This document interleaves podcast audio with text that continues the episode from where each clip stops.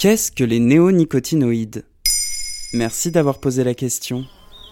En septembre deux mille dix-huit, le gouvernement français a interdit les insecticides néonicotinoïdes, accusés de décimer les colonies d'abeilles.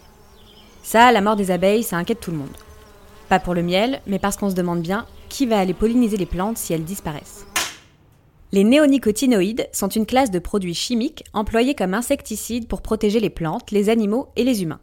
Ils contiennent des dérivés de soufre ou de chlore et agissent sur le système nerveux central des insectes pour les tuer.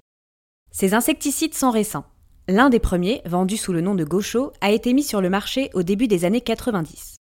En deux décennies, les néonicotinoïdes ont connu un succès planétaire et sont devenus les insecticides les plus utilisés dans le monde. Destructeurs d'abeilles. Depuis longtemps, des apiculteurs réclamaient l'interdiction de deux produits, le Gaucho et le Régent.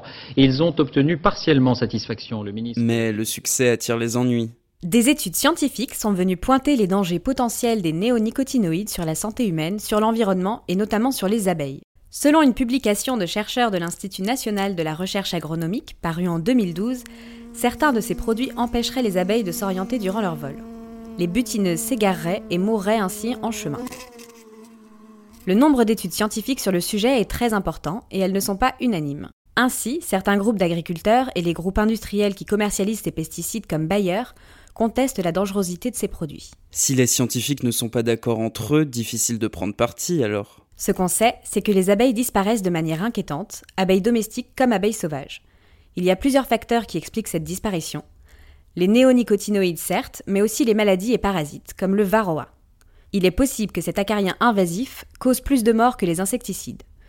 Mais les abeilles résisteraient moins bien aux infections à cause des pesticides qui les entourent. Pourquoi est-ce que tu es en retard ? Parce que je faisais un beau rêve. Quoi ? Mais une abeille qui rêve, on n'a jamais vu ça. C'était un joli rêve, peut-être que je te le raconterai un jour ? Bref, l'interdiction des néonicotinoïdes en France semble être un bon pas pour protéger les abeilles, mais ne réglera pas à elle seule ce problème mondial. Voilà ce que sont les néonicotinoïdes. Maintenant, vous savez. En moins de trois minutes, nous répondons à votre question. Que voulez-vous savoir ? Posez vos questions en commentaire sur toutes les plateformes audio et sur le compte Twitter de Maintenant, vous savez.